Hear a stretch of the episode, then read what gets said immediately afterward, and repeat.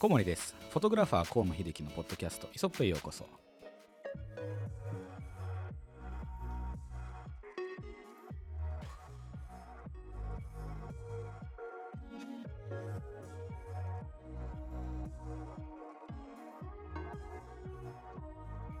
今回は2月19日第20回目ですね。の放送です。20回。10回までなんか遠かった気がしたんですけどあれ、うん。20回じゃんと早いね。まとめ撮りしてるの関係ありますかね？ないと思う。あ言っちゃったまとめ撮りしてんの。まあいいや。まあね12回ずつねそうね。こう撮ってるんだけど。ちょくちょくと。ねだけど来ましたね。どうですか？僕は重度の寝不足でございますけど、ねそうはさせないよっていうね。もうどっかでミス起きるんじゃないかと思って、うんね。あのボタンが回ってなかったりうん収録がちゃんと動いてますね。よかったあよかったよかった。よかっよかったです。あのまあそういう感じでございますけど、たね。どうですか？なんか最近暖かいですよね。そうですね。2月と思えない。確かにちょっと暖かくなってきて、うん。なんか一方であの日本海側は、大雪。うん。この前秋田もねなんか105台？何何十台かこう立ち往生よ。立ち往生怖いですよ、ね。いやでもなんか2月の終わりぐらいにゴッとなんか来そうな気がしない？うあ来てほしい。俺は来ると思うんだよね。ね 今年は1回ぐらいは。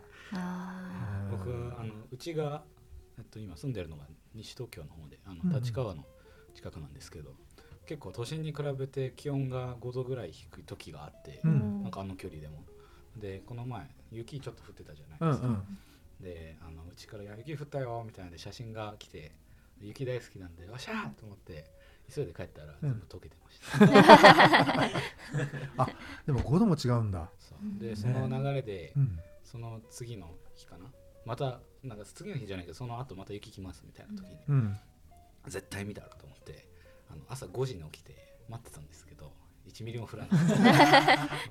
ずっとねあの予報で言うとほら45回ねあの関東地方もね平野部で、えー大雪の恐れとかって言ってなんか、すまあ、楽しみな半分それがね仕事にかかる時にあはそうですよね。うんなんかちょっと準備しなきゃ完全騙されてるよね。はい。今のところ全部裏切られてます、うん。ちょっとんその日は気温悪かったでしょうか。なんかちょっといや機嫌が悪いとかまあ残念な気持ちいっぱいだからね、うん、そうそうそうそう。二十歳にして何やってんだろうと思っていいやいいんじゃない？いつまでもそうえっねと、メッセージをいただいてるんですけど少しあの軽く紹介させてもらうとえフェルさんからえ去年の7月に、えー松下さんの初心者向け、えー講座のワークショップを受けていたようでそこで、あのーまあ、松下さんの後に河野さんのあ、えにも、えっと、のワークショップにも参加されたようでそこで、え人物を撮る楽しさを発見してくれたそうです。そこで、あのその後撮った、えものの、っと、作品をこちらに送っていただいてるんですけどこれはまたツイッターにもあの貼ってあるのであのよよかったら見てください。はい。見てください。当時の記憶みたいなのって、でも 松下君あの記憶力ねいいからね。そうですよね大事なんか。いろいろ情報をあのイソップの情報屋さんとしてうん。貢献していただいてますけど、そうそうそうそう。僕の中ではミスグーグルともミスグーグル。うん。いろんなの調べるの得意だしね。はい、すぐ検索します、うんわりかしね記憶力高いんですよ。その初心者向けのはい。講座っていうのは、はい。僕はこうあの松下先生にいつあのなっていたことがあのごめんなさい 気づかなかったんですけどいつぐらいからやってたんですか？でも去年ですね去年ではい去年。の？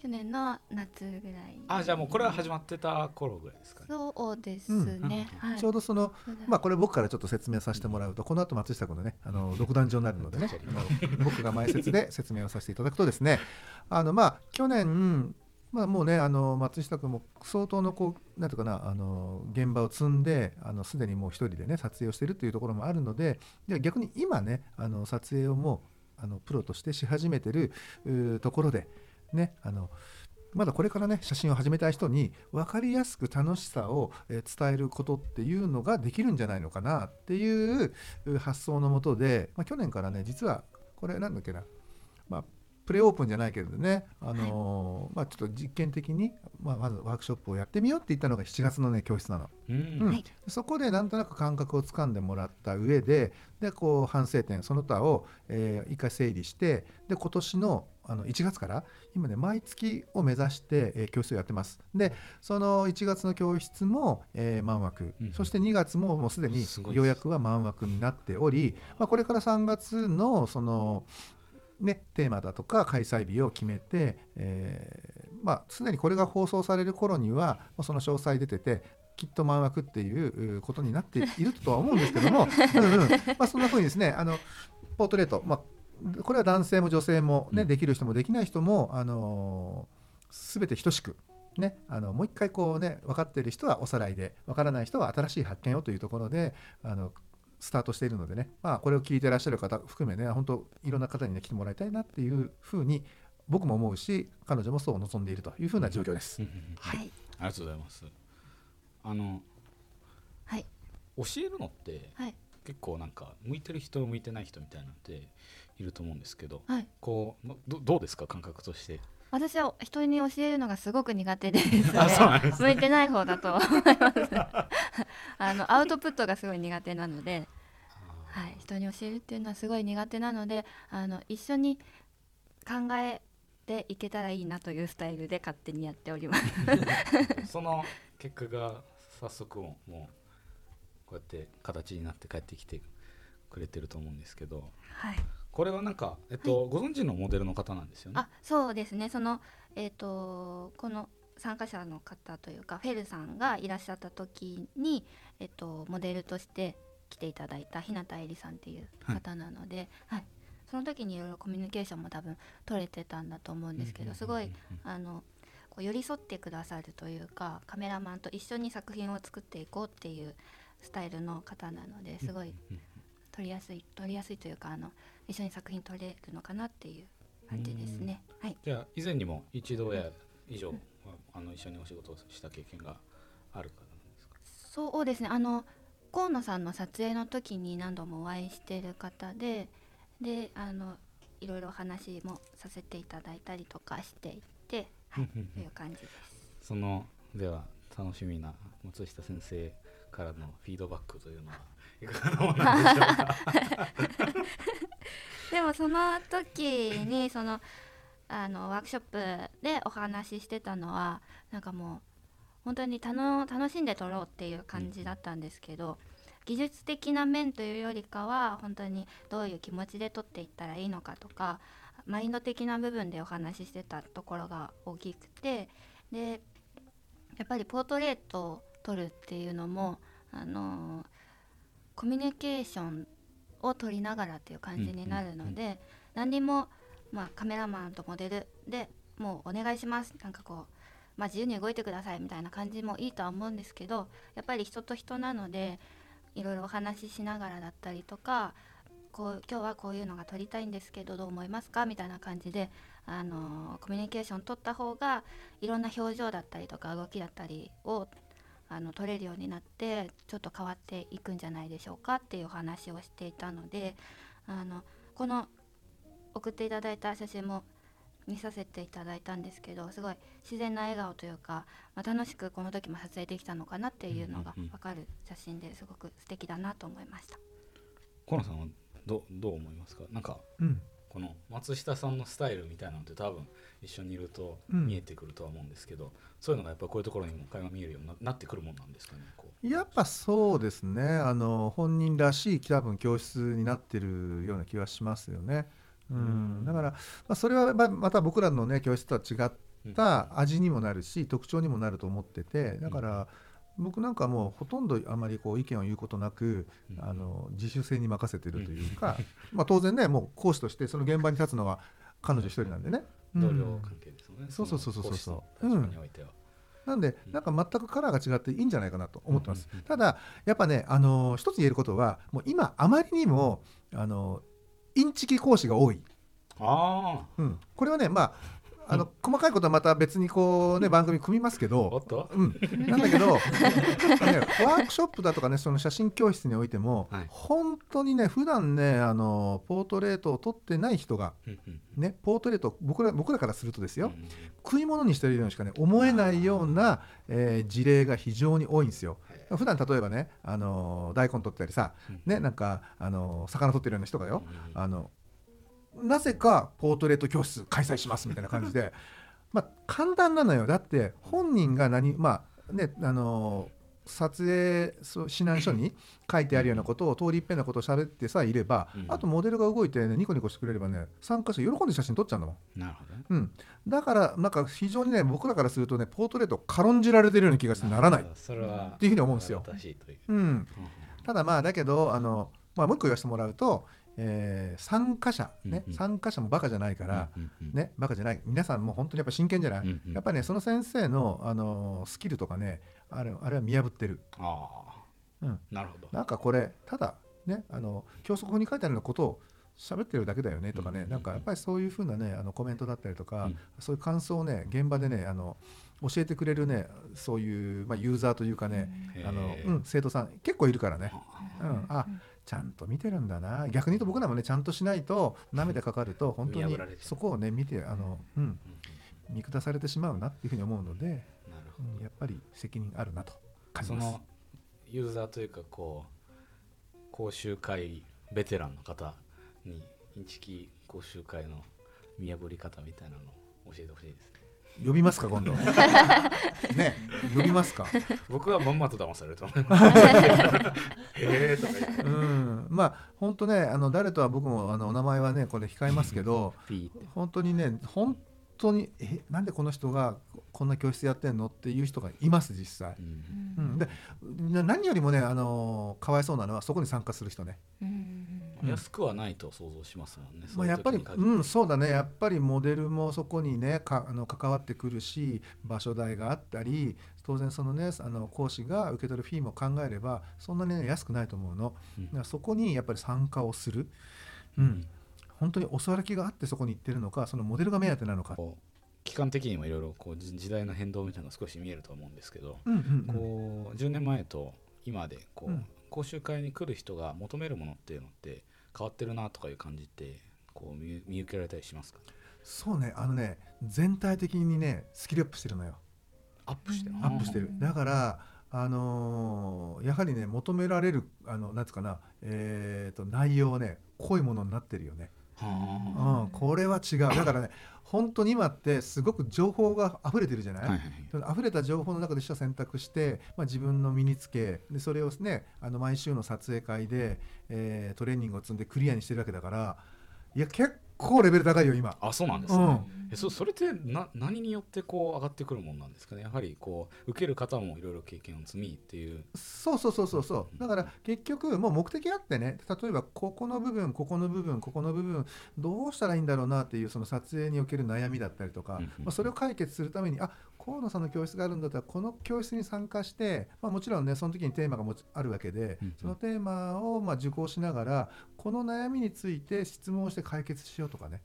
だから非常にこうなんて言うんだろう前向きにこう詰めてくるんで、なんかその人にすごくこう時間を割きながら僕らもね説明することになっちゃうの結果的に、ううんん内容が濃いから。そうですよね、うん。えじゃあやっぱりその一つの講習会にこう入れる人のこううん。人数っていうのも結構限られてくる感じなんですかね、そうね松下君も感じない？やっぱりね一人のそのまあ講師というかね一人の人がその全体をちゃんとこうね見渡せる人数っていうのは、はい。まあそのまあ内容とかねもちろんその開催する場所にもよるけど、えー、8人がいいとこだよね。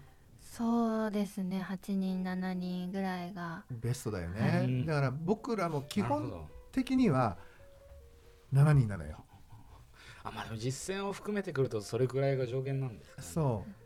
なんか大学の大工芸室みたいなイメージを勝手にしてたんですけど、うん、こんな140人とか無理ですよね。無理無理無理無理無理 でそれは結局どういうことかというと7人っていうのはなぜ7人かというともちろんおあの座学で教えるんだ教えるのであればねあの椅子と机があればうん。100人でも200人でも、うん。あのできます。なんだけどもそこであのつ伝えたことを実践で取ってもらわなければいけないじゃない、うん。だからといってモデルをじゃあ10人20人呼べるかって言って呼べないからそうするとまあせいぜいねその我々で言うと1人か2人になるじゃない、うんうん。そうするとその1人の人例えばモデル1人だとすれば7人の人が、えーこう順番に取っていくと待ち時間を考えたらすごいことになるね確かに。だから7人なのよ、そっかそっかそっか。うん、なるほどね。そういうもう時間上の話時間上そうそう時間のこともあるし、ね、あの例えば2分ずつやっても14分でしょ？うんうんうん。うんこれが10人いたら20分だよ。確かに。だけど20分じゃ終わらないからね。ね。のその前後に30秒1分とかねこう準備の時間だったりとかすればものすごい時間になっちゃうから。そうすると実践させてあげたくてももう時間的に無理になってきちゃうから、その内容的にもちょっと薄いものになってしまうじゃない、うん。だったらあのギリギリのその7人でうんあの十分トレーニングを積んでもらって理解を深めてもらうっていう方があのいいのかなっていうふうに考えて7人にしてるんですよ。そうですね。それこそだからそのまあレベルが上がってきてうん。こうあの人数が制限がかかるほどのものならあの ハンズオンでもオンラインでできるとかそういう話でもないと思うんでそう。あれですよね、うん。なんかコンテンツにして教科書見てくださいみたいなそういうものではないものでもないっていう、ねなるほどまた僕がそういうの嫌いだからさ。直接会いたい会いたがりだからね、ううん。うん。ん、だからなおさらだよね。やっぱりこうあの講師をやる中であのなんていうの講師としても受ける力みたいなのってありますかね？こうですフィードバックとしてこれが力になりますとか。あこう講師側がプラスになるというか。それはあのーそうですね。なんかこう人に教えるっていう風になると自分で理解してないと伝えられない部分がすごくあるのであここがまだ分かってないなとかっていう部分が浮き彫りになって いきます。し自ら学びのね 追い込まれて。なっていきますしよりこう人に伝えるってなるとそこをもっと噛み砕かなきゃいけなかったりとかするのでそれでより自分自身であの深めていけているいきたらなっていうふうには思ってるんですけど。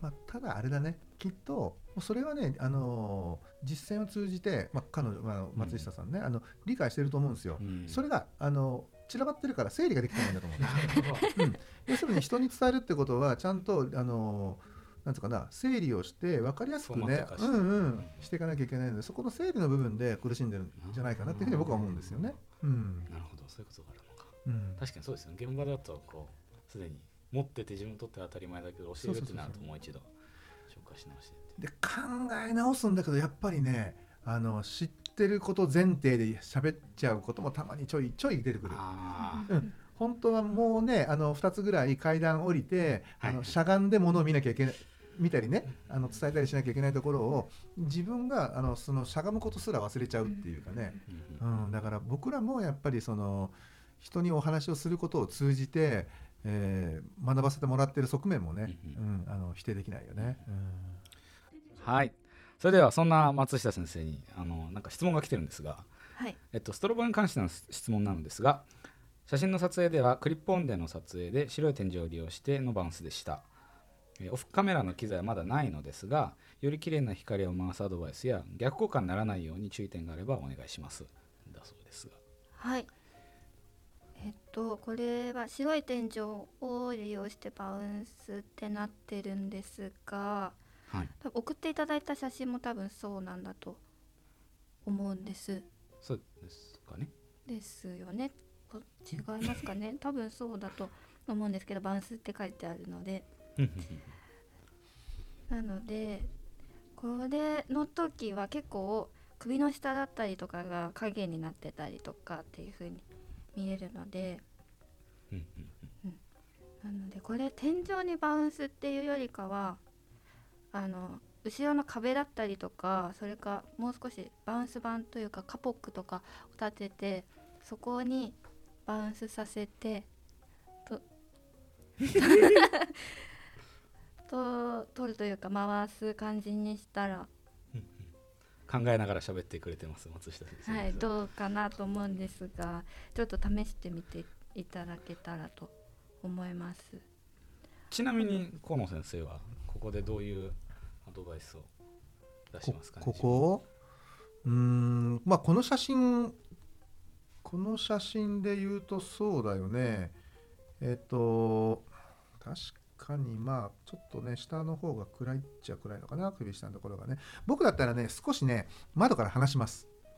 窓から離すということは要はえっと画面を見て、えー写真のお向かってね向かって右側の光が今明るくちょっと強めになってるでしょ、うんうん。その光を窓からあの遠ざかることによって和らげることになるんですよ。そしてそうすると今度全体的に顔が暗くなるからそのこの写真自体を明るくするためにもうちょっとこう光をねああのなんていうかなこの自然光で映ってる光が明るめになるでしょ、そこにすさっきまああの松下君が言ってみたいに斜め上の壁ね天井だとちょっとね上すぎてこう光上から落ちてくる光になっちゃうので、まあ、斜め上の壁あたりに光を当てることでもう少しそのあの暗くなる方のひあのいや影になる部分だよね。そこを柔らかく補っていくことで、今ここまでねあの自然光があの強いとちょっとねストロボもやっぱり強くなっちゃうのでなんか写真がこうわざとらしく、うん。なんか自然なねあのこの雰囲気をねあの損なっちゃう可能性があるので、まあ、あの窓からね少し離れあの離して自然光の影響力を若干弱めてからの、えー壁バウンズで柔らかく仕上げるというふうなことをするかもしれません。うん。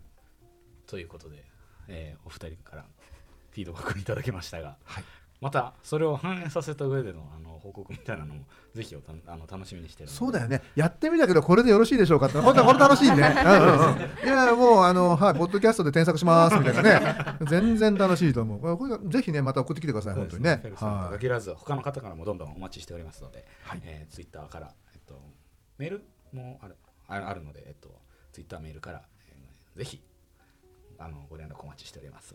お願いします。あのそうですね、えっと、そのままあの来週の話になるんですが、えっと、こう写真のレビューに少し味を占めてしまった私たち、えー来週も続きます、はい。が、えっと、今度はあのちょっと日本から離れて、えーワールドクラスの、えー作品の、えっとまあ、最近ショーとかいろいろあると思うんですけどそういう写真を見た時に、えー河野さん松下さんは写真をどう見ているのかで僕のど素人な目だとどう映ってるのかみたいなそういう比較が少しできれば面白いかなと思うので、えっと、来週もぜひ聞きに来てください。